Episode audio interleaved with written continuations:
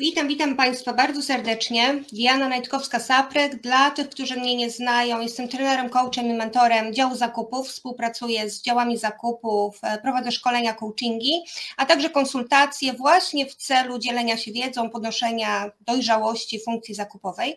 E, I dzisiaj w ramach Procure Me Cafe Live e, mamy gościa specjalnego. Mamy Macieja Kosińskiego, który jest Supplier Quality Engineerem, czyli inżynierem do spraw jakości dostawców. Witamy serdecznie Ciebie, Maćku. Dobry wieczór wszystkim. E, tutaj tak słusznie pewnie Maciej zauważył, że pozwolimy sobie mówić w formule perty, czyli nie będziemy tutaj za mocno państwować, tylko e, przekaz ma być bezpośredni, jak najbardziej użyteczny dla Ciebie, więc e, pozwólcie, że rzeczywiście przyjmijmy tą formułę i po prostu teraz przekazuję głos Maćkowi, a Was zachęcam do komentowania, do zadawania pytań.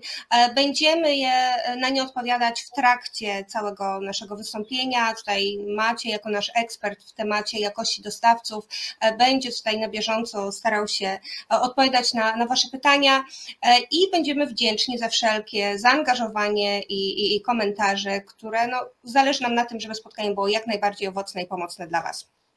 Dobrze, w takim razie Maciej, scena jest Twoja.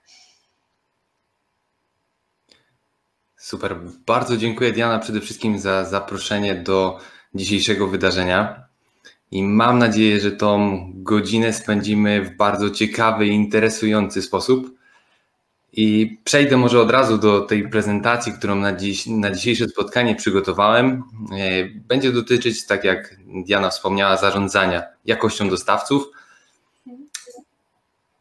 I sekunda, tutaj musimy technicznie rozwiązać pewne problemy. Dobrze. E, myślę, że wielu z Was, tak jak ja, e, może nadal zastanawia się nad tym, e, co chce w życiu zawodowym robić, bo w życiu prywatnym zakładam jednak, że każdy wie, że chce spędzać czas z rodziną, że chce podróżować, że chce posiadać samochody, nieruchomości, czy zdrowo się odżywiać. Miejsce, w którym ja obecnie się znajduję, jest to miejsce, w którym, na które długo też czekałem i wypracowałem, e, ponieważ mogę się spełniać pod kątem zawodowym, jak i prywatnym, realizować swoje pasje, ale przede wszystkim się rozwijać. Podczas y, mojej historii zawodowej e, były studia na Politechnice Poznańskiej i pierwsza praca jako inżynier e, procesu. Zajmowałem się optymalizacją linii produkcyjnych ale nadszedł ten moment, w którym zrozumiałem, że chciałbym pracować przy, z problemami, chciałbym pracować z ludźmi i kontaktować się z nimi. E, I nadarzyła się okazja zostać inżynierem jakości dostawców. I tak jak inżynier jakości, jeszcze jako tako rozumiałem, aczkolwiek zawsze mi mówiono, że jakość to jest ten ostatni element i zawsze jak coś nie działa, to zwalna jakość natomiast już dostawców, no nie bardzo. E, dzisiaj audytuję, wdrażam i szkolę organizacje z narzędzi jakościowych. I dzisiaj też jestem tutaj z Wami i chciałbym, żebyśmy podczas tej godziny e, zobaczyli jakość, jakość i jakość dostawców zupełnie z innej strony, jako coś bardzo ważnego w organizacji, mającego ogromny wpływ na to, w jaki sposób organizacja pracuje i może pracować. Zapraszam zatem serdecznie do, do dzisiejszego e, spotkania, na dzisiejsze spotkanie i mam nadzieję, że e, będzie to coś ciekawego i każdy z tego spotkania wyniesie coś, coś dla siebie. Na dzisiejsze spotkanie przygotowałem e, pięć części. O tych częściach, o, o, tej agendzie mogliście się już dowiedzieć wcześniej, ponieważ Diana w swoich social mediach e, i ja staraliśmy się e, upubliczniać to, żeby, e, żeby pokazać Wam, o czym dzisiejsza rozmowa będzie polegać, co możecie się dowiedzieć z, z tej całej rozmowy. I tak poruszę kwestie związane z inżynierem jakości dostawców. Kim on jest, czym on się zajmuje, gdzie w organizacji się znajduje Przejdę przez koszty złej jakości. E, opowiem o kwalifikacji odpowiednich. I odpowiednich nie jest przypadkowym słowem dostawców. i przejdę przez narzędzia jakościowe w projektach i na końcu taka wisienka na torcie projekt bez SQI. Także zapraszam, zapraszam serdecznie do y, słuchania i komentowania, bo mm, tak jak Diana powiedziała, zachęcamy do, do komentowania, postaramy się jak najszybciej odpowiedzieć w trakcie, także zapraszam serdecznie. Ok, mamy SQE, Supplier Quality Engineer, już bardziej po polsku, inżynier jakości dostawców. Jest to najczęściej połączenie inżyniera procesu z inżynierem jakości. Chciałbym tutaj na początku zbudować pewien obraz y, takiej osoby, pokazać, gdzie jest ta osoba umieszczona w organizacji, czym się zajmuje i jakich kompetencji czy cech oczekiwalibyśmy od tego inżyniera. I zacznijmy od tego, gdzie ta osoba się znajduje w organizacji. Otóż, jak możecie zauważyć na tych e, obrazkach, y, inżynier jakości dostawców odpowiedzialny jest przede wszystkim, jak sama nazwa wskazuje, za dostawcę, za linię produkcyjną dostawcy, za to, co się dzieje na tej linii produkcyjnej u dostawcy, za często odpowiedzialny jest również za transport i sposób pakowania, sposób transportu, oraz przede wszystkim jest odpowiedzialny za jakość dostarczanych komponentów od tego dostawcy do klienta. A klientem tutaj w tym wypadku jest organizacja, w którym ten, ten SQ pracuje. Jest to producent, który wytwarza coś z tych komponentów, półwyrobów, e, przekazując to dalej klientowi docelowemu. Więc można powiedzieć, że SQ odpowiedzialny za tą część z dostawcami, za, za tą produkcję, za jakość, jest odpowiedzialny za końcowy produkt, a więc ma wpływ na szereg różnych rzeczy, o których się często nie mówi. Chociażby o kosztach, o transportach, o lead time'ach, o reklamacjach itd. Tak Myślę, że to są rzeczy, o których, tak jak wspomniałem, nie mówi się, a są bardzo istotne i SQ ma na to wpływ. Więc wiemy już, gdzie w organizacji znajduje się SQE. Teraz poznajmy może jego główne e, obszary, w których musi się poruszać i jego główne odpowiedzialności. Przede wszystkim SQE odpowiedzialny jest za audytowanie dostawców i koordynowanie działań poaudytowych. E, każda, każda kwalifikacja wiąże się z audytowaniem. E, jest to proces, który jest jednym z najważniejszych procesów pracy inżyniera jakości. Jeżeli audytuje, to koordynuje działania, które powstają w wyniku przeprowadzonego audytu. Kwalifikuje komponenty. Jest to drugi krok po, po, po kwalifikacji dostawcy, gdzie musimy zapewnić organizacji, w której pracujemy, że dane komponenty są wytworzone, stworzone w określonej jakości zgodnie z wymaganiami, które postawiliśmy jako klient naszemu dostawcy. Uczestniczy przy tworzeniu planów kontroli. Jest to bardzo ważny element, ponieważ znając najlepiej wyrób naszego dostawcy, wie, gdzie zwrócić uwagę podczas naszej kontroli wejściowej, inspekcji wyjściowej, żeby wychwycić potencjalne niezgodności, które mogą pojawić się u nas w procesie. Koordynuje procesy reklamacji do dostawców. Tak jak wcześniej wspomniałem, SQ jest odpowiedzialny za kontakt z dostawcą. I to w ten bardzo ciekawy i fajny dla dostawcy sposób, że słuchaj, dostawco, mamy dla Ciebie projekt, ale również ma do czynienia z koordynacją procesów reklamacyjnych. E, jest to bardzo duży proces, za który SQ najczęściej jest odpowiedzialny i raportuje wyniki jakościowe. Jest to codzienna praca inżyniera jakości dostawców. Przeglądamy wyniki naszych dostawców, wprowadzamy działania, które mają na celu rozwijać naszego dostawcę, przedstawiać organizacji działania, które podejmujemy z dostawcą, aby ten dostawca był codziennie lepszy i lepszy, żebyśmy spotkali się na kolejnym audycie u dostawcy i powiedzieli sobie, jest lepiej. Oczywiście może być zawsze lepiej, bo tak jak mówi cykl PDCA, ten, ten, ten rozwój nigdy się nie kończy.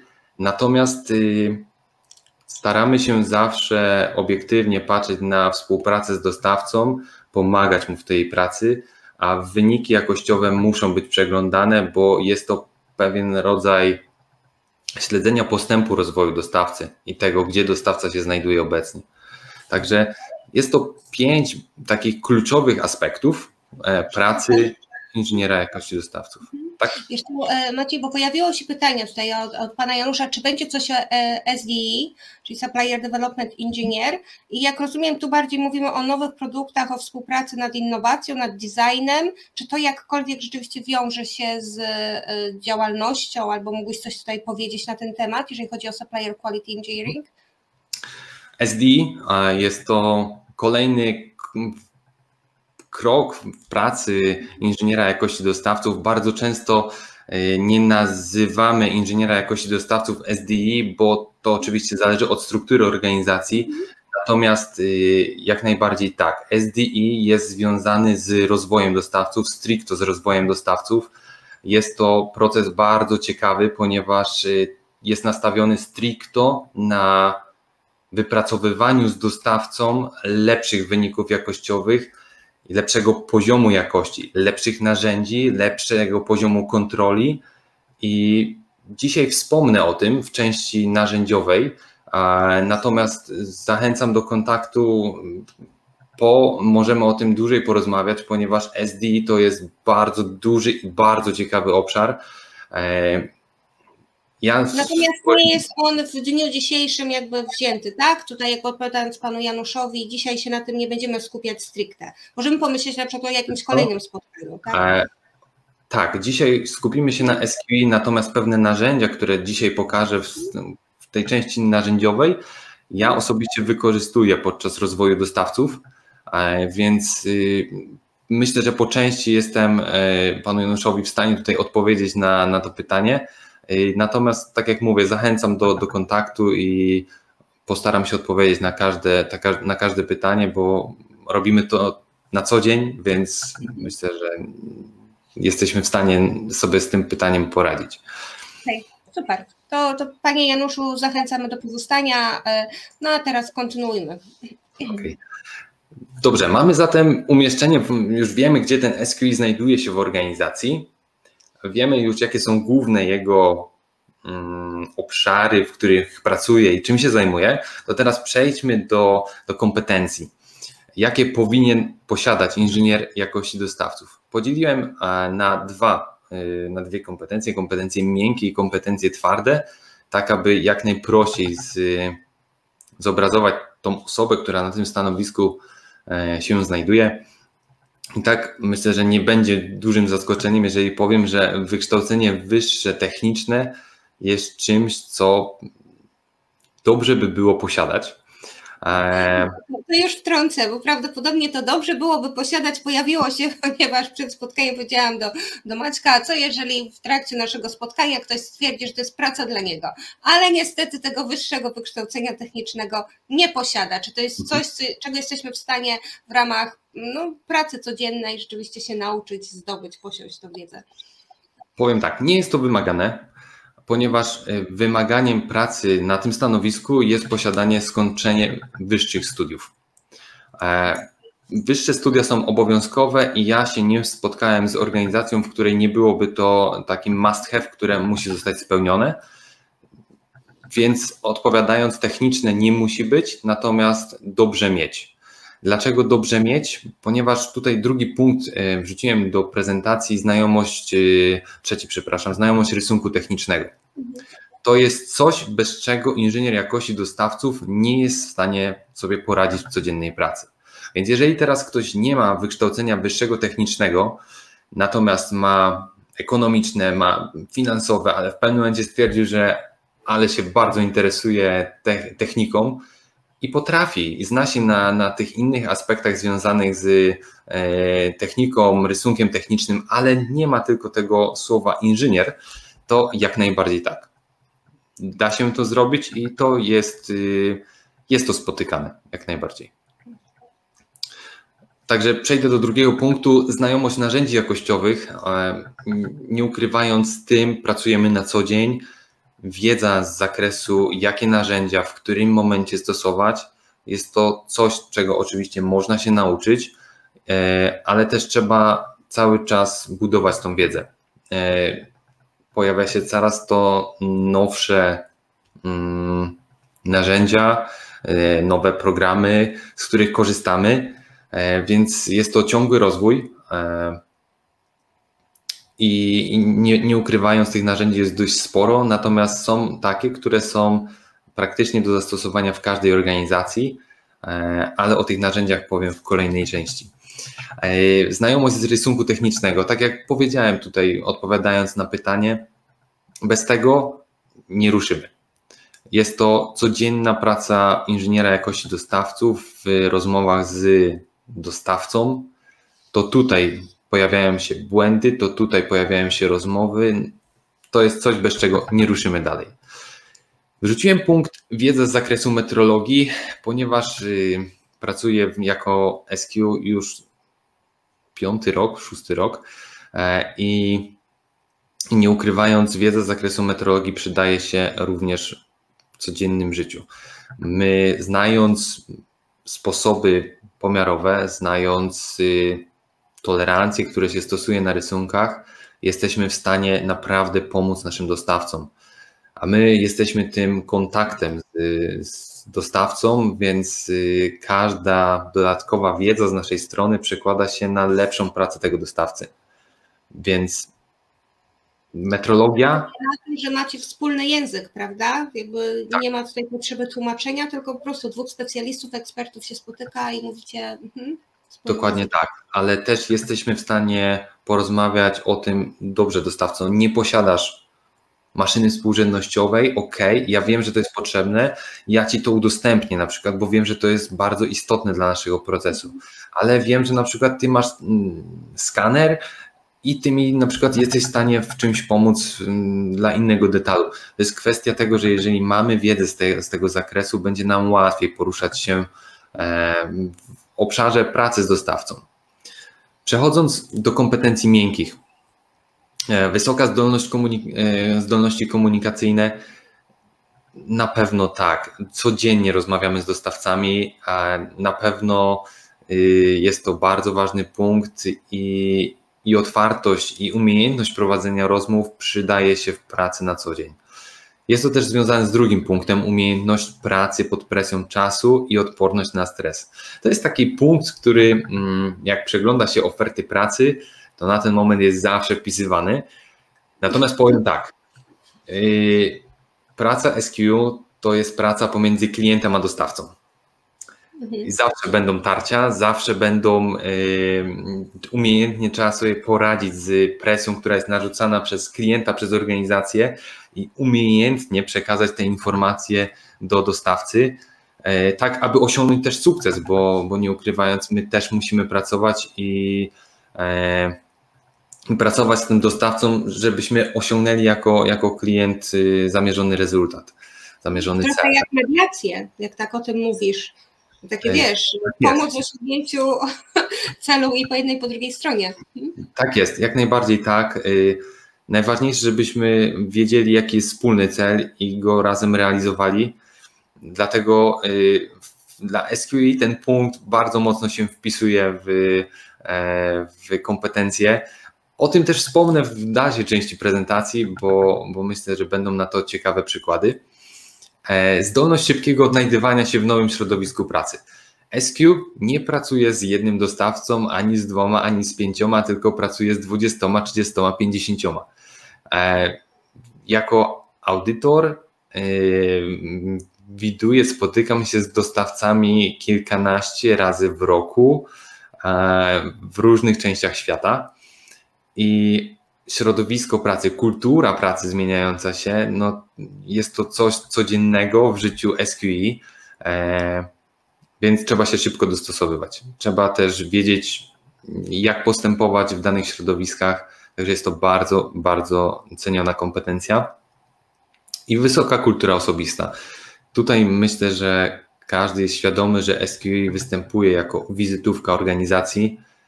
On jest wysyłany do dostawcy, on jest często reprezentantem pewnych strategicznych decyzji, więc wysoka kultura osobista jest wpisana na pewno w kompetencję, którą musi posiadać SQE. Ok. Rozumiem, że tutaj nie ma żadnych pytań i wątpliwości i możemy przejść dalej. Nie, pojawiają się pytania już stricte o narzędzia, ale to poczekajmy do tej części narzędziowej. Hmm? Dobra. Zatem dlaczego SQ jest tak ważny w sumie dla organizacji? E, otóż przechodząc do kosztów. E, myślę, że bardzo ciekawy, ciekawy punkt, e, bo każdego koszty interesują. A ja dzisiaj opowiem o kosztach złej jakości. Ale zanim koszty, to pewna zasada 85%. E, stworzona przez Deminga i Urana, nie wiem czy słyszeliście, jest to zasada, która mówi o tym, że 85% błędów, które się w organizacjach zdarzają, zdarzają się z powodów stricto systemowych, stricto z zarządzania, stricto z brakiem wiedzy w organizacji, a tylko 15% związane jest z błędami ludzkimi w postaci błędów produkcyjnych, coś gdzieś ktoś źle zmontował. Tylko 15%. A jeszcze ciekawiej będzie, jeżeli powiem, że ta zasada 85% przez tych samych panów, Deminga i Urana, została zmieniona po kilku latach i przesunęli tą zasadę do 95%. Powiedzieli, że 95% polega błędów pochodzi właśnie z błędów zarządzania, z błędów systemu, a tylko 5% przypisuje się czynnikowi ludzkiemu. I przechodząc już do kosztów, czy prowadząc projekty, w ogóle myślicie o tym, jaki jest koszt złej jakości? Czy w ogóle wiecie, co to jest ten koszt jakości, jak to wygląda i jak to w ogóle liczyć? Z takim pytaniem e, otworzę ten, ten worek zakupowy, ten worek e, kosztowy jak ja to widzę z punktu widzenia y, inżyniera jakości dostawców, statystyczny projekt wygląda najczęściej tak, że mamy planowaną oszczędność. Teraz, żeby mówić o tym trochę bardziej precyzyjnie, y, pomyślmy o projekcie, że mamy dostawcę X i mamy dostawcę Y. Dostawca X posiada 100 komponentów i te 100 komponentów przenosimy do dostawcy Y i w ciągu dwóch lat mamy wygenerować oszczędność na poziomie miliona złotych za to, że przenieśliśmy do tego Y, który jest w teorii tańszy. Mijają dwa lata i pojawia się coś takiego jak koszt złej jakości na poziomie 500 tysięcy złotych i wasza planowana oszczędność to 500 tysięcy. No i teraz się wszyscy zastanawiają, skąd to się wzięło, dlaczego to się wzięło i dlaczego nikt tego nie policzył i śpieszę tutaj z odpowiedzią. Co to jest ten koszt złej jakości? Bo myślę, że wielu z Was się tutaj zaskoczy. Jeśli rozmawiamy o kosztach złej jakości, yy, musimy rozmawiać o czterech takich koszykach yy, kosztów. I pierwszym z nich to są koszty prewencji, koszt kontroli, koszt wewnętrznego produktu niezgodnego oraz koszt zewnętrznego produktu niezgodnego. Teraz, żeby to trochę bardziej wyjaśnić, koszt prewencji to jest koszt, który najczęściej musimy ponieść.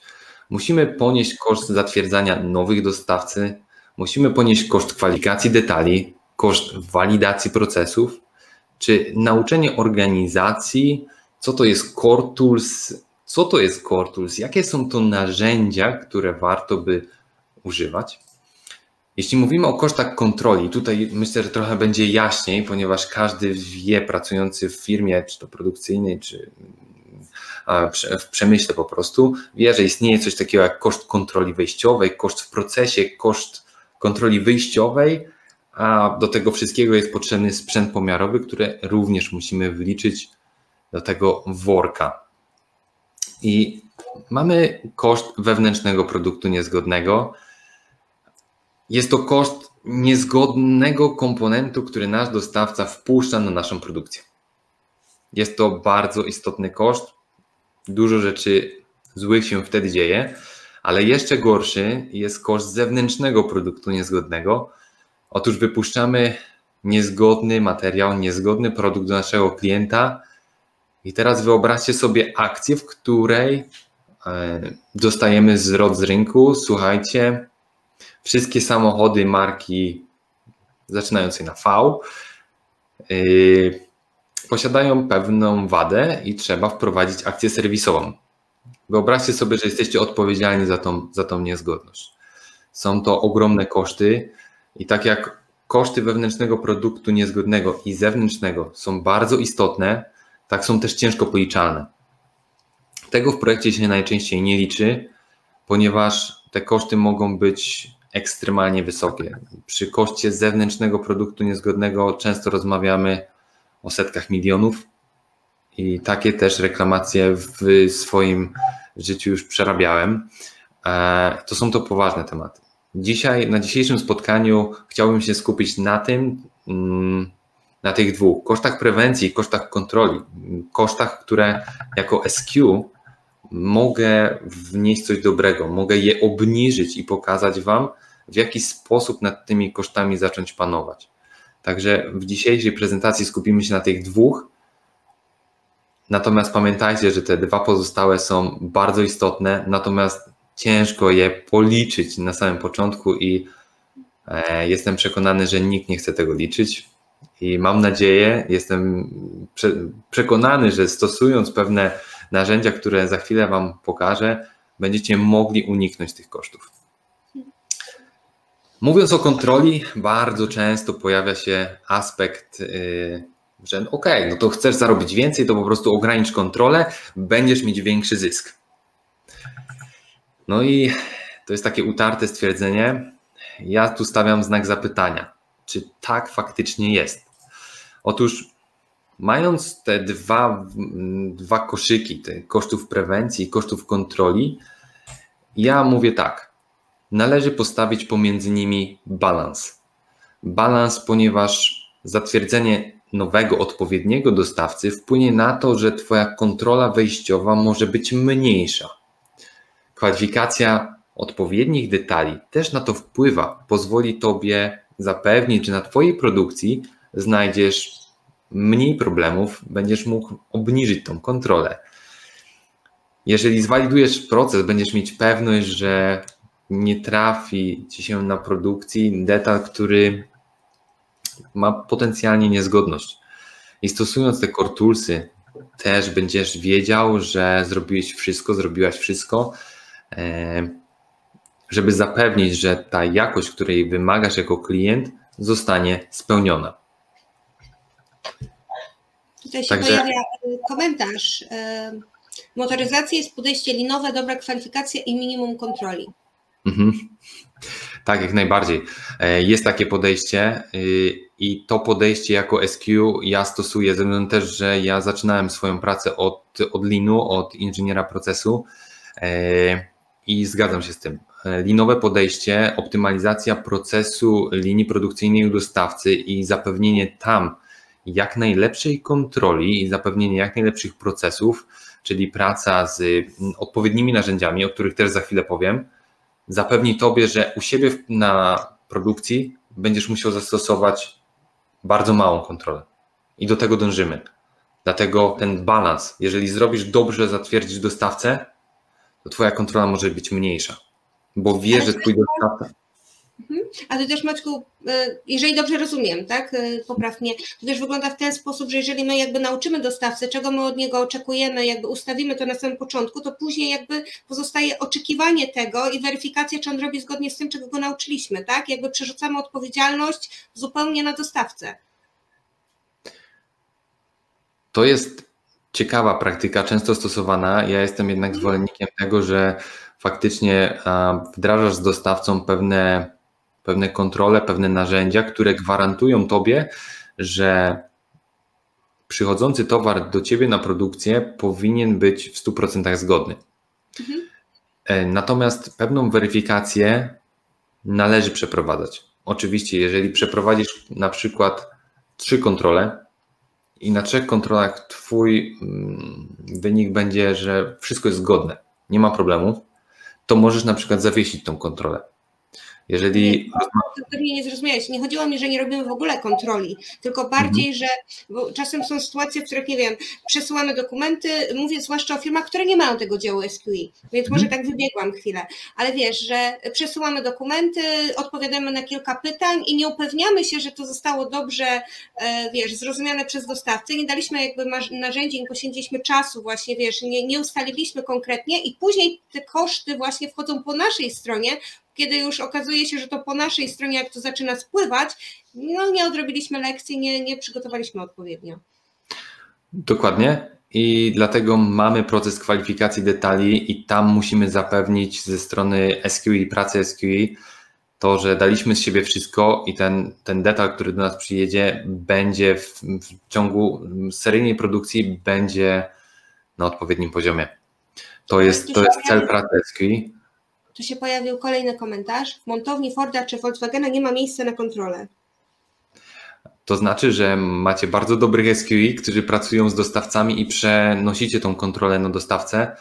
Natomiast y, co znaczy nie ma miejsca? Nie ma miejsca ze względu na czas, że go nie macie, czy ze względu na to, że po prostu stwierdzacie, że na pewno jest ok, bo, bo to są dwa różne tematy. Y, bardzo ciekawy aspekt.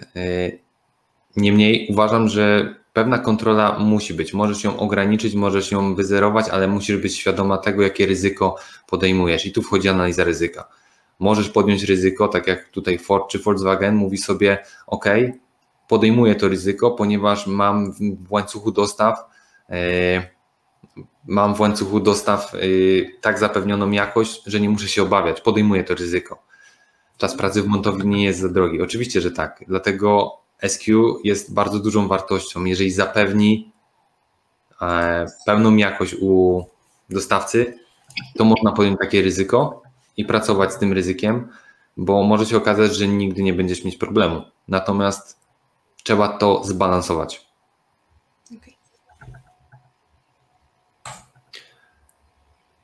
To teraz przejdźmy do, do kolejnego punktu. Jaki jest sprawdzony zatem sposób na obniżenie tych kosztów złej jakości. I tu płynnie przejdziemy do, do części trzeciej, związanej z kwalifikacją odpowiednich dostawców. Dlaczego jest to ważne i jak to w odpowiedni sposób zrobić? Na te dwa pytania chciałbym odpowiedzieć. E, I zacznę od tego, dlaczego. Ponieważ y, Spójrzmy z perspektywy osoby, która chce zatrudnić nowego dostawcę. Dlaczego chcemy pójść do nowego dostawcy? Czego oczekujemy od tego dostawcy, żeby z nim się dobrze pracowało? Zależy nam na krótkim czasie wycen, odpowiedniej dokumentacji, bo na tym nam bardzo zależy. Są branże, które bez odpowiedniej dokumentacji nie pozwolą wpuścić, zakwalifikować nowego dostawcy. Chcielibyśmy z punktu widzenia yy, zakupów SQE mieć po drugiej stronie odpowiedni zespół, e, ludzi, którzy będą pomagać nam w realizacji projektu i też będą prowadzić optymalizację, bo ja sam uważam, że SQE no, i tutaj jest też y, nawrót trochę do SDE.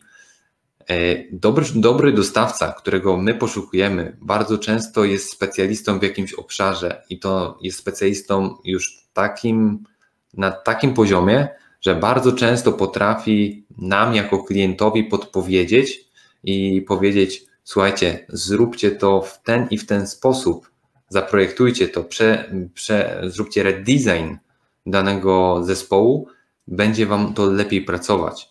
To jest ta optymalizacja, której bardzo często szukamy u dostawców. E, próbki testowe. w każdej, w każdej branży często potrzebujemy otrzymać próbki testowe szybko. Potrzebujemy wiedzieć, czy te próbki, które wykonuje dostawca, będą zgodne z tym, czego my oczekujemy, jakie sta stawiamy wymagania y, nas naszym dostawcom. Oraz y, lead time. To jest taki bardzo temat y, zakupowy, ponieważ wszyscy mierzą się z lead time'em. W, dobie COVID-u jest to jeszcze większy problem niż był, ponieważ te kontenery kiedyś jechały 5 tygodni, dzisiaj jadą 20 i dobrze jak jadą 20. Natomiast to bardzo ważny punkt i teraz e, trzeba sobie znowu postawić pytanie, czy cena i jest bardziej, e, idziemy w stronę ceny nowego dostawcy, tego jak będzie wyceniać te próbki, czy chcemy właśnie zbudować dostawcę, który posiada te sześć cech, krótki czas wycen, odpowiednią dokumentację, zespół i tak dalej, ponieważ z perspektywy czasu może się okazać, że dostawca, który będzie trochę droższy, będzie posiadać te, te cechy, których my poszukujemy, które pozwolą nam obniżyć ten koszt złej jakości. Więc pamiętajcie i proszę, zwróćcie na to uwagę, ponieważ często w projektach podejmowana decyzja jest tylko mm, z punktu widzenia finansowej. Ten dostawca jest najtańszy, idźmy do tego dostawcy. Potem okazuje się, że pra tak? nie nazwałabym tylko, przepraszam Ci przerwę, to jako kryterium stricte finansowe, tylko bardziej właśnie takie kryterium ceny, które e, takie krótkotrwałe kryterium, tak? Bo właśnie tak jak mówisz, to jest jakby tutaj możemy mieć y, na szybko mm, oszczędność, możemy mieć na szybko korzyść, natomiast zachęcamy e, wspólnie z Maciejem do tego, żeby jednak w ramach zakupów patrzeć bardziej strategicznie, patrzeć bardziej systemowo, patrzeć całościowo, nie tylko i wyłącznie na to, e, że mamy korzyść tu i teraz, tylko chodzi o całościowe TCO, tak? Jakie będą koszty całkowite, e, właśnie jakby nie stricte finansowo, od strony jakichś wskaźników KPI, ale po prostu właśnie, żeby kryterium, e, żeby cena nie była jedynym kryterium, tak? Cena na, na dzisiaj. Ja znowu tu powiem słowo balans. E, musi tutaj zaistnieć pomiędzy tą ceną a punktami, które cechami, które chcielibyśmy mieć, spotkać się z nimi u nowego dostawcy. Jest to bardzo ważne, ale z punktu widzenia życia projektu, życia później wyrobu, okazuje się, że warto to dobrze przemyśleć już na samym początku. I do tego zachęcam. Przejdźmy zatem do odpowiedzi na pytanie jak, ale zanim to pytanie y, rozwiążę, odpowiem na nie, Y, takie mm, szkoleniowe y, pytanie, czy w ogóle wiecie, co to jest audyt? I co audyt powinien zrobić? E, odpowiem. Audyt, i tutaj trochę głębsza, głębsza myśl, to jest poszukiwanie zgodności, a nie niezgodności, jak wszyscy myślą. Audytor ma na celu sprawdzenie, czy dany dostawca, czy klient, czy organizacja, którą audytuje, spełnia i postępuje zgodnie z, z kryteriami, które sama ta organizacja przyjęła, lub została narzucona przez y, normy, które, z którymi się ta organizacja y, mierzy, które, które posiada w, w swoim portfolio. Także pamiętajcie, że audyt to jest szukanie zgodności. Podzieliłem e, rodzaje audytu na to, kto przeprowadza i co jest przedmiotem. O tym można opowiadać bardzo długo. Dzisiaj skupię się na tym, co jest związane z pracą SQE. Kto przeprowadza? Mamy audyt wewnętrzny, audyt klienta i audyt trzeciej strony. Jak sama nazwa, nazwa wskazuje, jest to zależne od tego, kto przeprowadza ten audyt. Audyt wewnętrzny, ktoś we własnej organizacji sprawdza organizację Oczywiście można korzystać z audytorów zewnętrznych. Jest to dobra, ciekawa praktyka, natomiast najczęściej spotyka się w organizacjach kogoś przeszkolonego do tego, żeby przeprowadzić audyt wewnętrzny. Audyt klienta i to jesteśmy my w tym momencie. My audytujemy naszego dostawcę. My jesteśmy klientem dla naszego dostawcy oraz audyt trzeciej strony, czyli najczęściej jest to, y, są to jednostki certyfikujące na jakąś normę, jest to najwyżej w hierarchii e, postawiony audyt. I teraz przejdźmy do co. Co jest przedmiotem? Możemy audytować system zarządzania, możemy audytować proces i możemy audytować produkt. Jeśli chodzi o SQE, to y, my się skupiamy przede wszystkim na audycie klienta, czyli audytujemy naszego dostawcę i skupiamy się na audycie procesu. Dlaczego na audycie procesu, a nie na audycie y, systemu zarządzania? To jest trudne pytanie, mm, ponieważ system jest bardzo ważny i należy go zweryfikować. Natomiast od systemu bardzo często są właśnie ten audyt trzeciej strony. Jeżeli mm, organizacja posiada normę przykładowo 9001, ten, audy, ten system zarządzania jest. On będzie lepszy, gorszy, ale będzie. Natomiast dla, dla nas jako klienta bardzo liczy się to, co zobaczymy na produkcji, jak działa produkcja i dlaczego o tym mówię, ponieważ to tu na, na linii będzie produkowany detal, który trafi do nas, do, do nas jako klienta. I to na tej procesie, audyt procesu ma nam wskazać te potencjalne niezgodności, ma wskazać, mamy wskazać obserwacje naszym dostawcom, jak byśmy chcieli zapewnić, aby wyrób z, wasze, z waszej organizacji jako dostawca mm, trafił do nas jako detal zgodny. Więc tutaj znowu wrócę do y, roli SDI. To tutaj bardzo często pracuje inżynier rozwoju dostawców, e, pracuje nad tym, żeby linię optymalizować, żeby linię tak prowadzić, aby tak jakby zwanie z tej linii detale tylko zgodne z określonym poziomem jakości. Wiesz co, tutaj pojawiło się kilka pytań. Tak. Tutaj też stwierdzenie e, e, a propos tego, co mówiłeś o szukaniu zgodności, że audyt tam jest od tego, żeby szukać, weryfikować pod kątem zgodności, e, więc komentarz, nie zgadzam się, audyt musi wyłapać słabości, aby fabryka poprawiła jakość. Nie jest to prawda. Audyt ma, tak jak powiedziałem, wyłapać zgodności, a my jako audytorzy mamy powiedzieć, słuchaj dostawco, z tym masz problem, tak nie powinno to działać, powinno to działać i tu uwaga, możemy jako audyt klienta informować naszego dostawcę o tym, słuchaj, powinno to działać w ten i w ten sposób. Oczywiście cel jest jasny i tak jak tutaj pan Janusz napisał, poprawić jakość.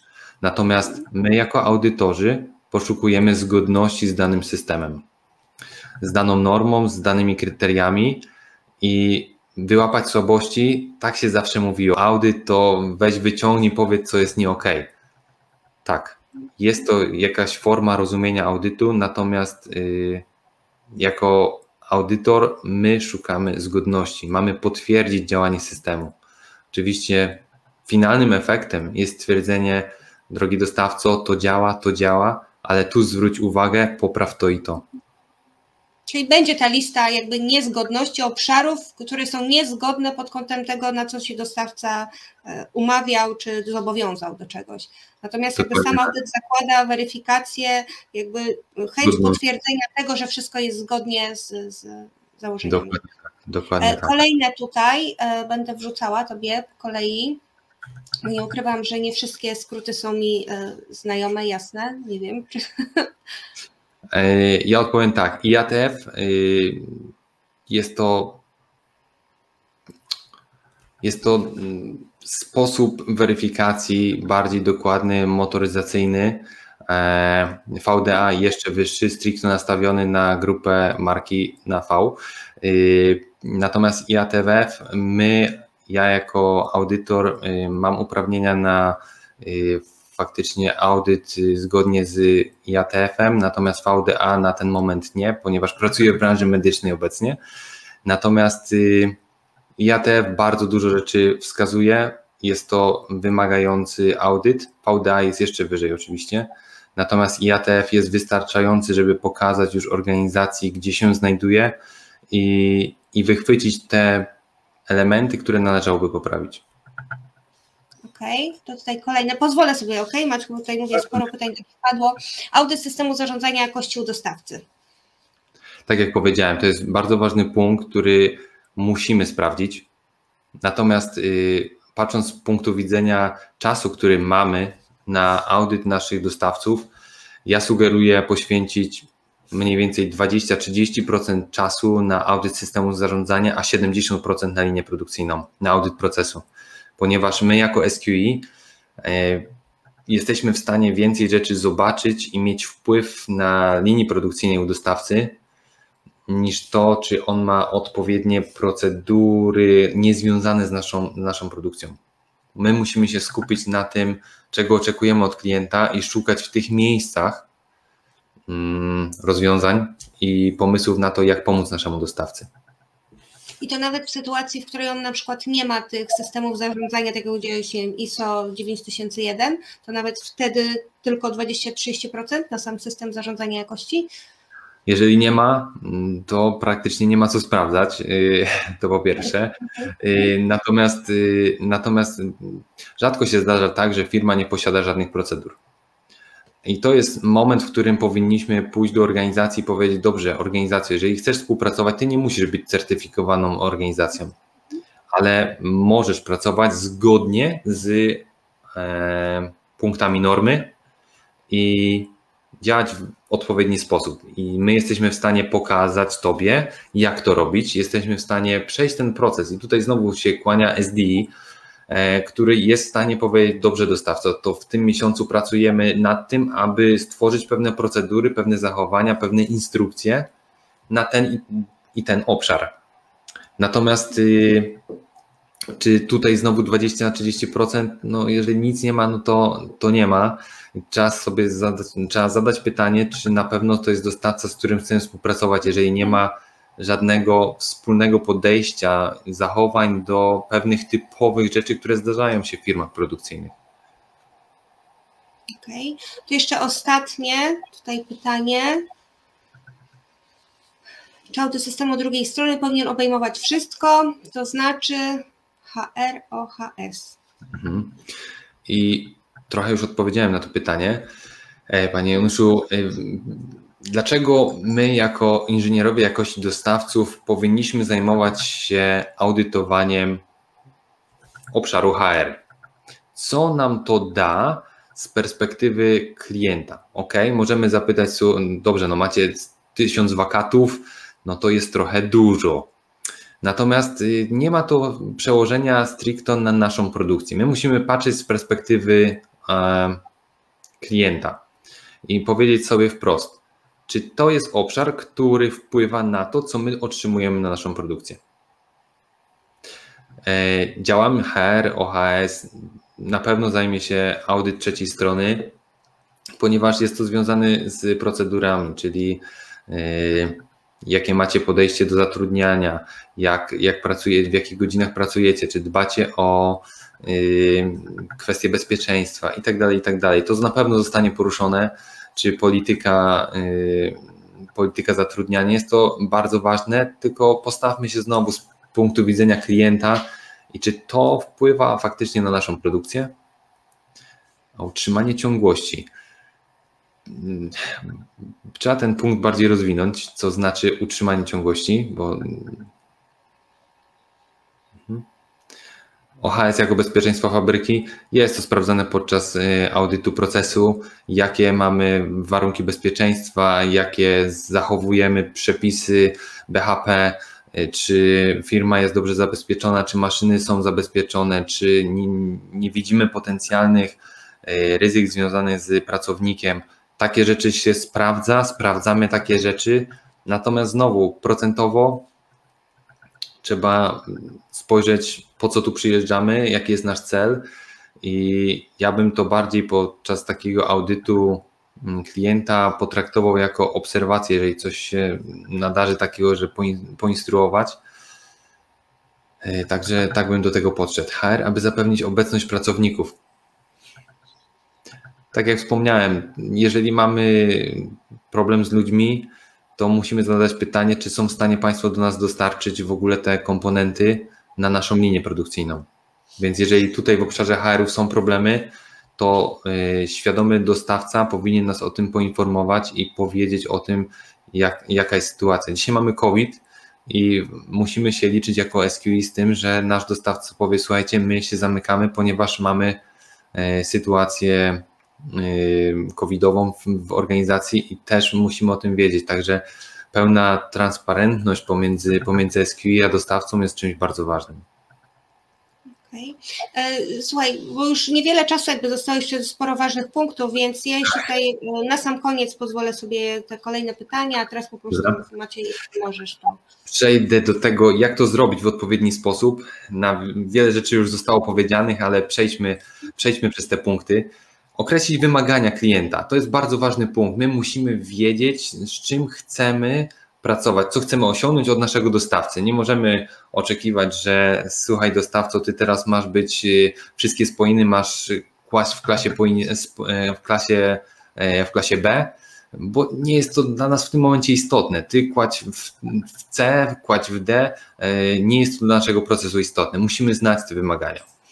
Musimy weryfikować procesy, które będą istotne podczas pracy dla naszego projektu. I to myślę, że już odpowiedziałem dosyć mocno e, podczas tej dyskusji. I tak samo przejście procesu produkcyjnego z proces flow. To jest najważniejszy proces. To jest y, klucz tego, żebyśmy zobaczyli, jak dostawca weryfikuje swój detal na produkcji, jakie narzędzia stosuje i jak zapewni to, że wyjedzie do nas detal zgodny. I to jest Diana punkt, o którym Ty wspomniałaś, wykryte niezgodności, obserwacje umieszczone w protokole. Zdecydowanie tak, musimy takie rzeczy umieszczać, musimy umieszczać rzeczy dobre, które potwierdzają działanie systemu, ale też te, które wiemy, że nie działają. To jest bardzo ważne. I to jest związane z tym, że jeżeli już mamy te działania audytowe, które nam się pojawiają, yy, też musimy stworzyć z dostawcą plan działań naprawczych. Musimy uzgodnić, słuchaj dostawco, ok, dzisiaj masz to, ale musimy przejść przez ten proces z Tobą, naprawić to, tak aby, y, abyś mógł być naszym dostawcą. I też wspomniałem o tym punkcie, jest to bardzo istotny punkt, jeżeli jest taka możliwość wskazania punktów rozwojowych. Jako SQ w tym momencie mamy możliwość e, dzielenia się z naszymi dostawcami i chcemy to robić, dobrych praktyk, dobrych praktyk z innych firm. Nie ma, nie ma czegoś takiego, że nie możemy powiedzieć, słuchaj, dostawco, to działa u innego dostawcy, dlaczego, tego, dlaczego nie tego powiedzieć? Ja uważam, że trzeba rozwijać dostawców i jeżeli widzimy dobrą praktykę u innego, to wdrażajmy to u innego. Pokażmy, że my chcemy, żebyś był tu i my ci powiemy, jak to zrobić, tylko przejdźmy przez to, zróbmy to. Także to są punkty. E, przepraszam, bo pojawi się właśnie pytanie, czy SQI ma wpływ na wybór dostawcy? Tak. E, na ten moment w wielu organizacjach ma, powinien mieć.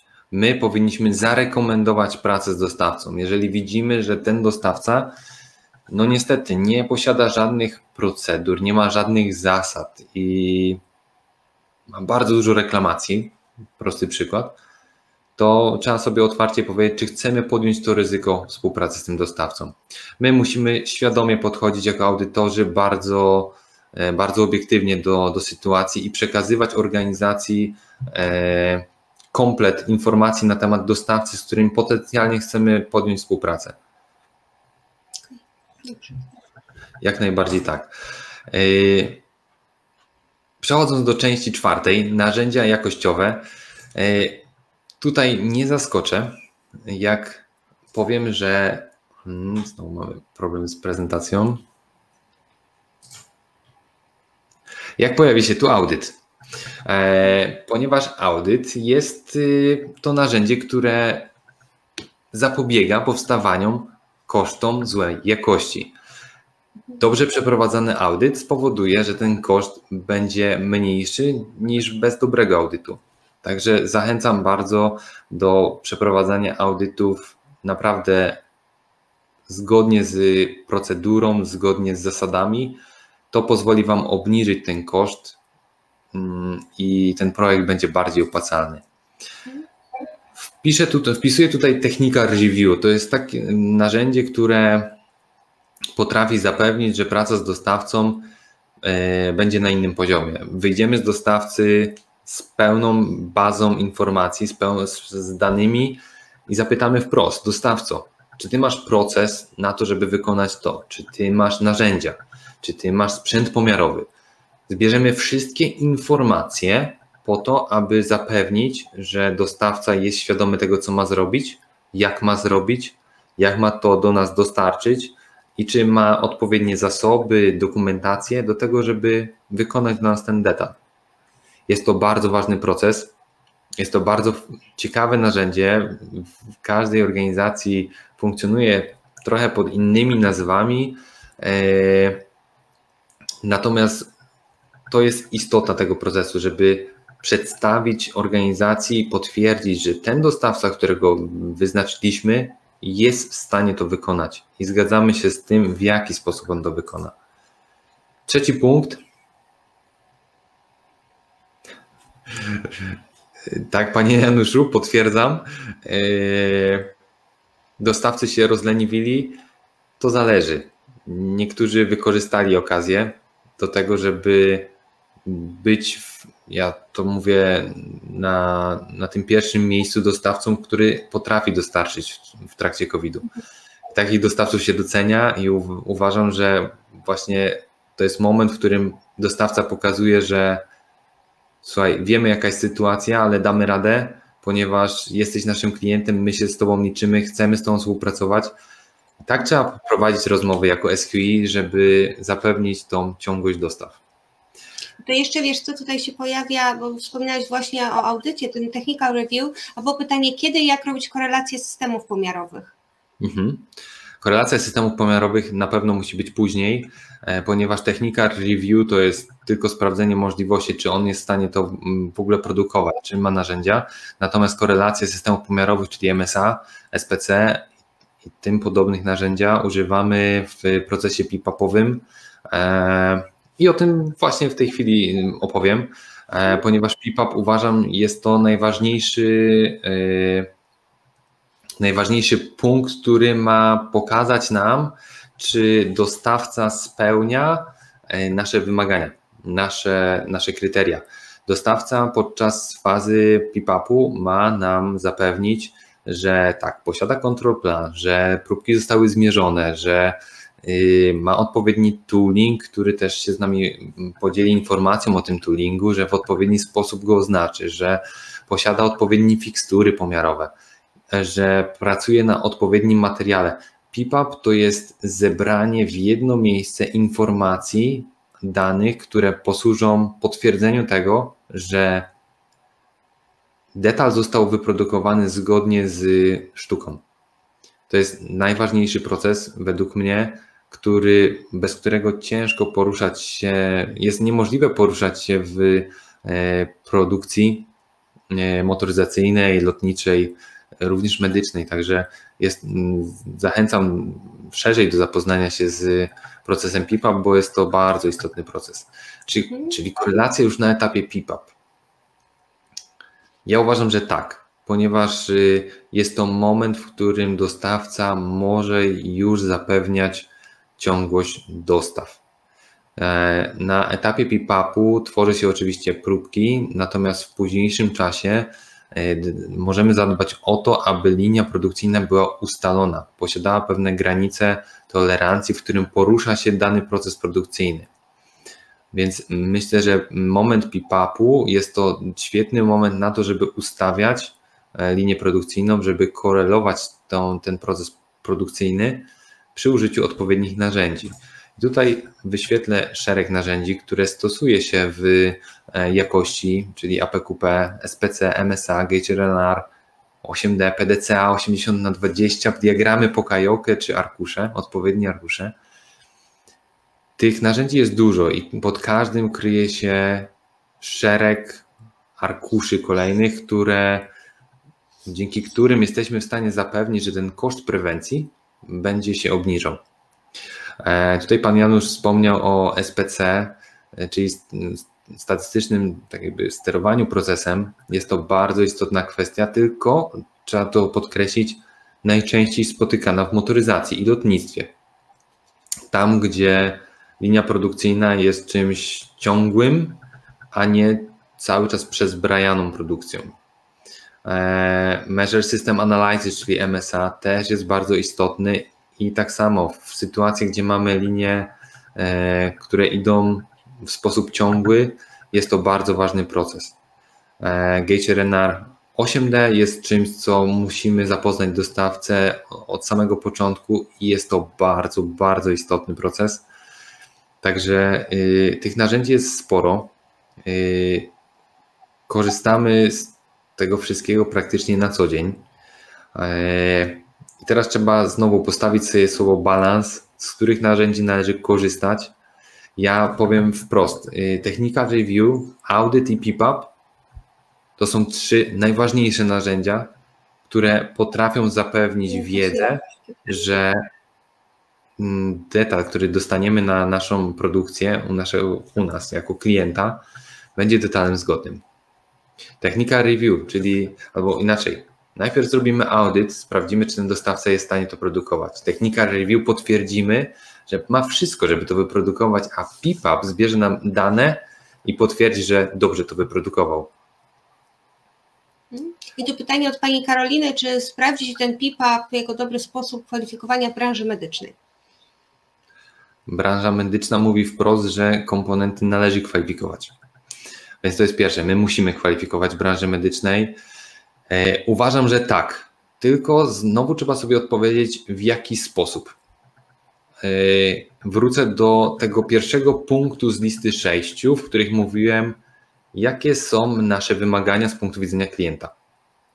Czyli co chcemy, aby nasz dostawca przedstawił.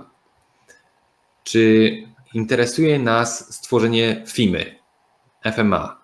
Myślę, że nie jest to tak turbo istotne, ale na przykład control plan jak najbardziej tak. E...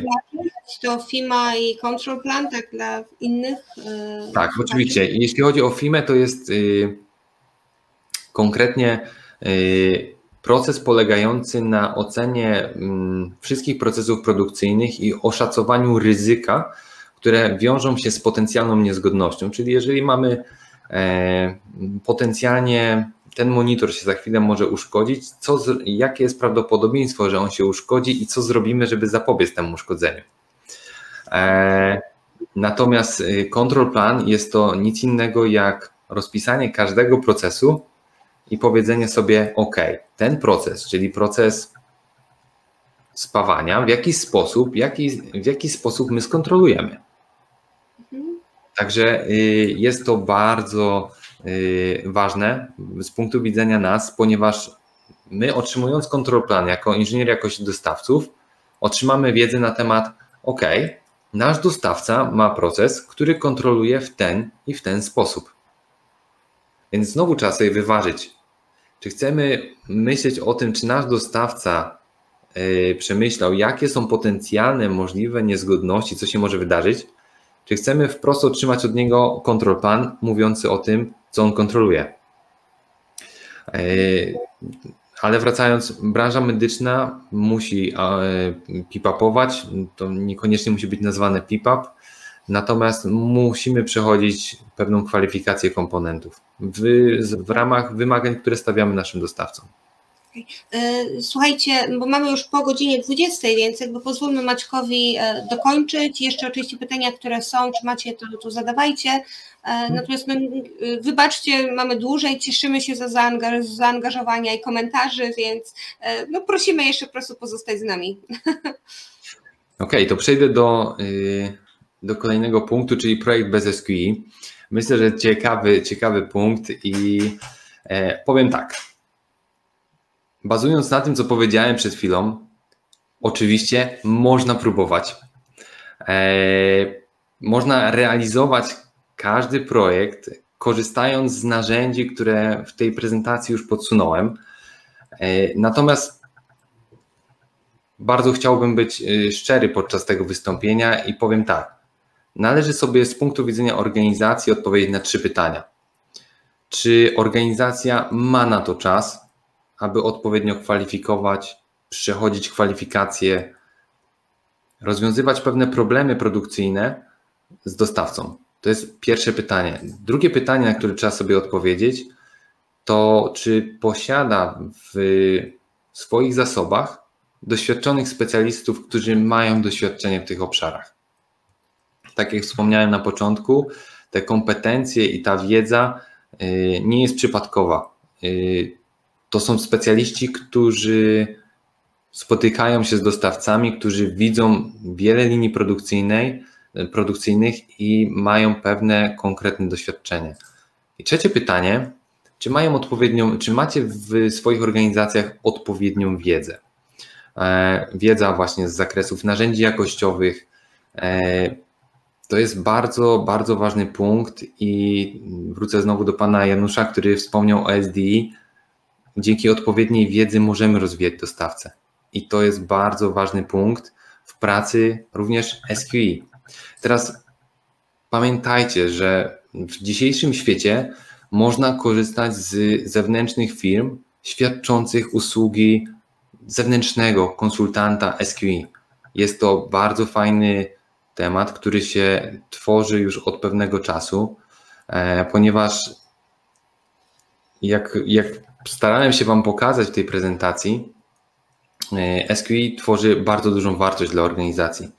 Potrafi obniżyć w e, całym cyklu produkcyjnym koszty zakupowe, koszty złej jakości, dlatego korzystanie z takich osób jest bardzo, bardzo istotne. Y, myśląc o, o tym, co chciałbym tu powiedzieć, nasunął mi się taki, taki punkt, y, że jeżeli macie, pracujecie w dużych organizacjach, to sugerowałbym faktycznie zatrudnienie na stałe takiego inżyniera jakości dostawców. E, jeżeli to jest duża organizacja, to tych kwalifikacji jest bardzo dużo, tych projektów jest bardzo dużo i taki SQ zawsze znajdzie tam miejsce dla siebie i na pewno to pomoże tej organizacji się rozwijać. Natomiast jeżeli jesteście mm, małą firmą, małą organizacją i posiadacie kilka, kilkanaście projektów w ciągu roku, to naprawdę skorzystajcie z usług takich zewnętrznych konsultantów, którzy pomogą Wam przeprowadzić audyt, którzy przeprowadzą za Was ten audyt, którzy powiedzą Wam, słuchaj, to jest dostawca, który musi zrobić jeszcze to, to i to, żeby być Waszym dobrym dostawcą. E, starałem się bardzo tutaj, żeby pokazać Wam, jaką wartość przynosi SQI w organizacji. Jeżeli oczywiście będziecie chcieli skorzystać z takich usług, to ja zapraszam do kontaktu. I na sam koniec chciałem powiedzieć, że korzystanie z SQI to jest y, jedna z najlepszych form ubezpieczenia dla organizacji przed kosztami złej jakości. I pamiętajcie o tym i myślcie o tym, że są ludzie, którzy znają się na tym i wykonują to na co dzień.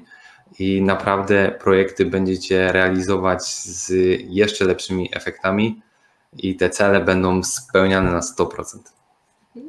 A Maczko, tak jak tutaj w nawiązaniu do, do komentarza e, Karoliny, że małe organizacje tak nie posiadają SQI i na przykład na co dzień współpracują, to e, co, jakie wskazówki mógłbyś dać? Zwłaszcza, że to jakieś pytanie, wiesz co, znaczy też komentarz się pojawił od Karoliny, że dotyczy to właśnie branży medycznej, czy masz doświadczenia, wiemy obydwoje, że pracujesz w branży medycznej obecnie, to właśnie czy miałbyś jakieś wskazówki, e, dobre praktyki, na co zwrócić uwagę, no jako E, nie wiem, nie decydujemy się na zewnętrznego konsultanta albo e, nie mamy działu SQI, to, to jaką wskazówkę mógłbyś dać takim osobom? Mhm. Przede wszystkim e, skupiłbym się na zbudowaniu dobrych relacji z dostawcą. To jest pierwsza rzecz, bez której nie pójdziecie dalej. To jest y, zaproponujcie pewien rozwój temu dostawcy, powiedzcie, że chcecie z nim wejść na inny poziom, że chcecie wprowadzić pewne narzędzia jakościowe. E, które pomogą zarówno jemu, jak i Wam. Zwróćcie uwagę mm, na obszar reklamacji. obszar reklamacji, tu podpowiem, dużo mówi. Dużo mówi o organizacji, dużo mówi o tym, czy taki dostawca posiada procedury, czy chce się rozwijać. I to jest bardzo ważny punkt, ponieważ każda reklamacja w dobrej organizacji uczy organizację. I teraz, jeżeli spotkacie się z firmą, która okay, ma, dostaw, y, ma swoich dostawców i ma swoich klientów i otrzymuje 100 y, reklamacji, to zwróćcie uwagę na, na to, czy te reklamacje są rozwiązywane. A jeżeli są, to w jaki sposób? Czy są do tego odpowiednie narzędzia? Każda reklamacja powinna mieć swoje odzwierciedlenie na produkcji. Bo nawrócę do, do słów Deminga i Jurana mamy te 5%, które są tylko błędem ludzkim, natomiast 95% to jest system, czyli reklamacja musi powodować zmianę pewnych zachowań, pewnych systemów, które mamy w danej organizacji. Także skupiłbym się też na portfolio, nie, nie ukrywając, yy, wszyscy dostawcy pracują z klientami i jeżeli nie macie inżynierów jakości dostawców, najwięcej informacji będziecie czerpać od klientów, z którymi ten dostawca współpracuje.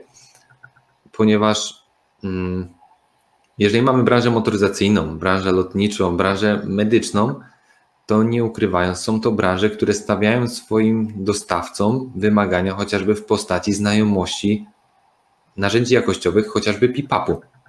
Czyli możemy zakładać, że jeżeli nasz dostawca potencjalny pracuje z branżą motoryzacyjną, to ten dostawca wie, jak przejść przez te narzędzia jakościowe, jak rozwiązać PIPA. Także myślę, że są takie trzy wskazówki, które, z którymi bym się chciał podzielić z Wami, e, które dużo kart odkryją. Pokażą, gdzie dany dostawca jest e, i w którą stronę idzie, ponieważ nie ukrywając, to są obszary, które jeżeli będzie mało reklamacji, to będzie więcej klientów. Jak będzie więcej klientów, to też zobaczycie w reklamacjach, że ok, bo oni potrafią rozwiązywać i po, potrafią wdrażać na produkcji e, poprawę, żeby te, te reklamacje się już nie trafiały. Także to jest wszystko skorelowane między sobą e, i też trzeba postawić na ten balans, żeby wiedzieć, z kim się chce współpracować, jakie macie cele, jeśli chodzi o z punktu widzenia klienta do, do, do, do waszego dostawcy. Okej, okay. Maćku, tu jeszcze jedno pytanie od Karoliny. Jeżeli deprecjonujesz system zarządzania jakością dostawców, stawiając procesy produkcyjne wyżej, to po co szukać dostawców certyfikowanych w ogóle? Okej. Okay. Jeżeli dostawca jest certyfikowany, to jego procesy produkcyjne są zweryfikowane przez trzecią stronę. E, system zarządzania też jest sprawdzony przez trzecią stronę i ten certyfikat potwierdza, że dostawca postępuje zgodnie z wymaganiami normy. Także jeżeli chcemy szukać dostawcy i mamy dostawcę, który ma taki certyfikat, to mamy już zbudowaną wiedzę na temat tego, że była jednostka certyfikująca, nadała ten certyfikat, przyznała ten certyfikat i potwierdziła zgodność z wymaganiami norm. Jest to takie bardzo duże zabezpieczenie dla nas od strony klienta, że ten dostawca wie, jak pracować, ma procedury i zna się na tym, co robi.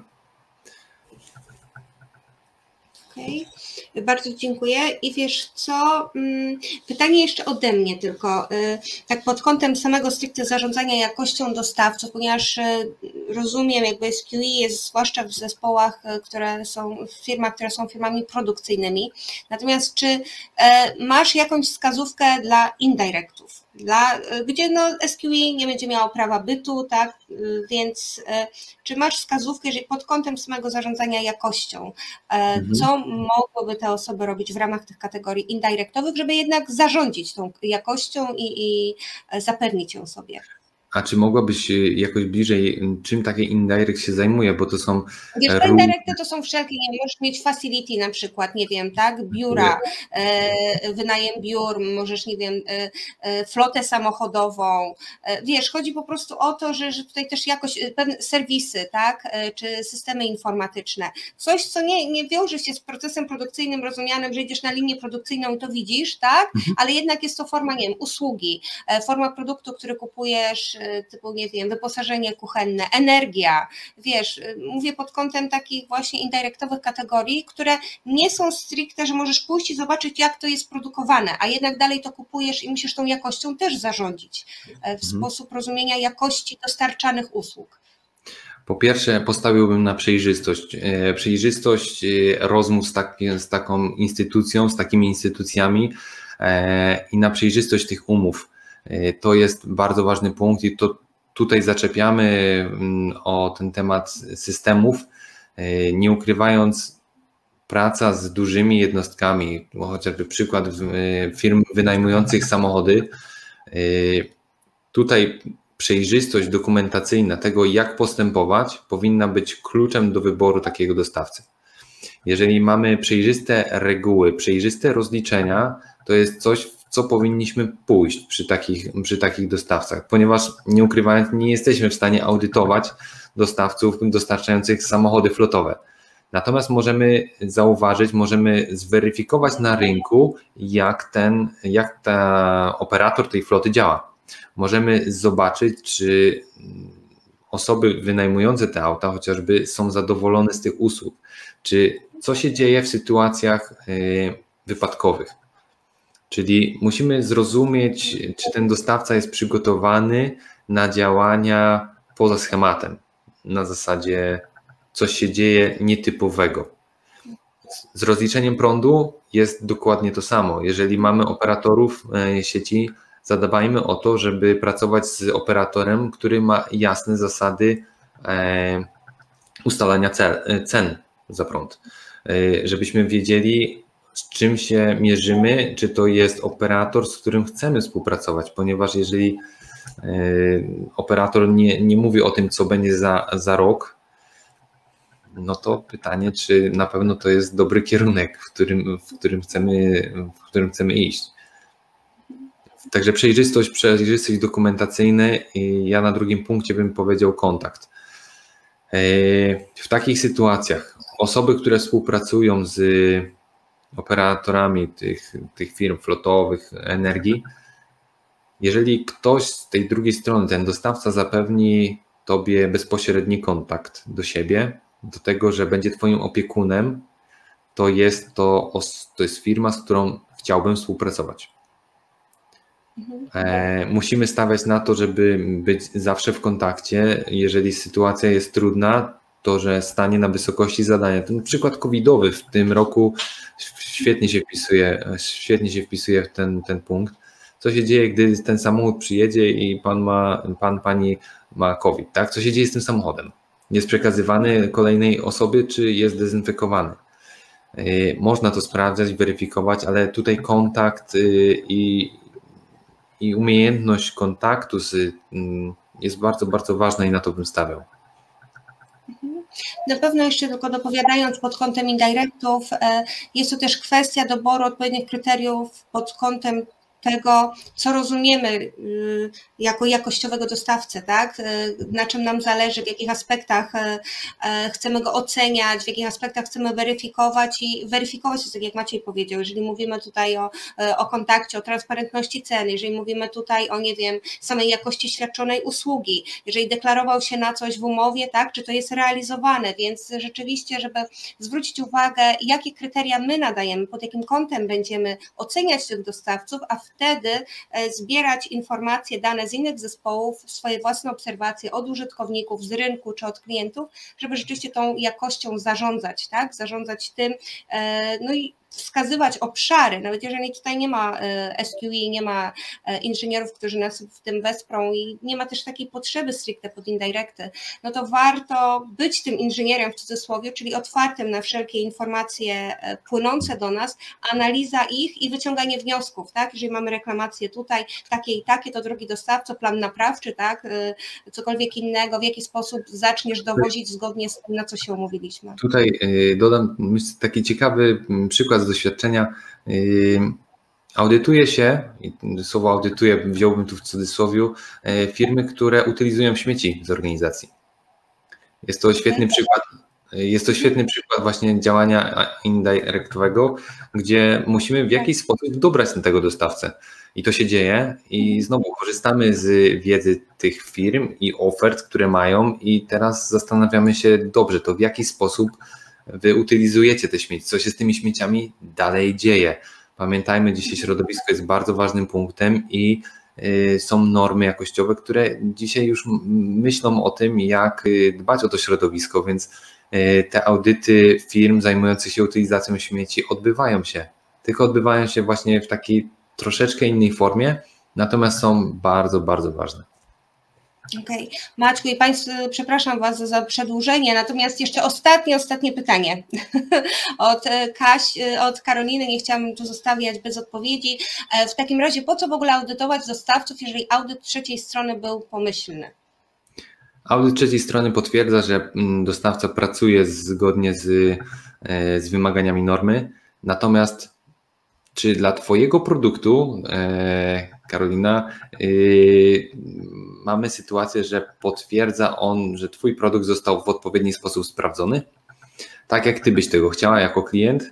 Czy przeszedł odpowiednie kontrole, czy został wyprodukowany zgodnie z Twoimi wymaganiami? Tego audyt trzeciej strony nie sprawdzi. On sprawdzi, czy mają procedury, czy wiedzą, co to jest. Natomiast my rozmawiamy w tym momencie ze strony klienta, czyli Ty potwierdzasz to, czy dostawca wykonuje, jest w stanie wyprodukować części zgodnie z Twoimi wymaganiami. Zgodnie z tym, na co się umówiliście, tak? I, i założeniami, które zostały. To jest klucz pierwszy punkt, o którym wspomniałem. Mhm. E, Maćku, ja Ci serdecznie dziękuję. E, Wam, jeżeli macie jeszcze jakiekolwiek pytania, to to chwilę, e, chwilę jeszcze, minutkę, dwie będziemy tutaj z Wami. Natomiast mamy podziękowania też od Pana Janusza za spotkanie, więc ja również serdecznie, serdecznie dziękuję. Przepraszam za wydłużenie, ale to tylko świadczy o, o zainteresowaniu i aktywności i bardzo dziękuję Ci Maciej, no bo byłeś rzeczywiście pod lawiną pytań i świetnie sobie to udźwignąłeś, więc ja bardzo dziękuję, zwłaszcza, że to temat dla mnie interesujący, ale no ja tutaj, jak zresztą na pewno e, uczestnicy zauważyli, no mało miałam do powiedzenia, po prostu się na tym nie znam. Więc bardzo Ci dziękuję. Ja też bardzo dziękuję. Zapraszam do kontaktu. E, jeżeli są pytania, to też bardzo chętnie odpowiem i podzielę się z, z Wami takimi praktykami, jeżeli, jeżeli macie na to ochotę. Także zapraszam gorąco do kontaktu. Świetnie. E, widzę, że żadne pytania się nie pojawiają. Gdyby tak było, to e, ja dam znać Maćkowi i Maciej odpowie po prostu i tę, tą informację dostanie tylko po prostu już po spotkaniu. Bardzo dziękuję za spędzenie z nami wieczoru. Maćku, Tobie dziękuję za, za uczestnictwo. No i do kolejnego spotkania zapraszam i do kontaktu z Maćkiem jak najbardziej. Dziękuję serdecznie. Dziękuję bardzo. Do usłyszenia.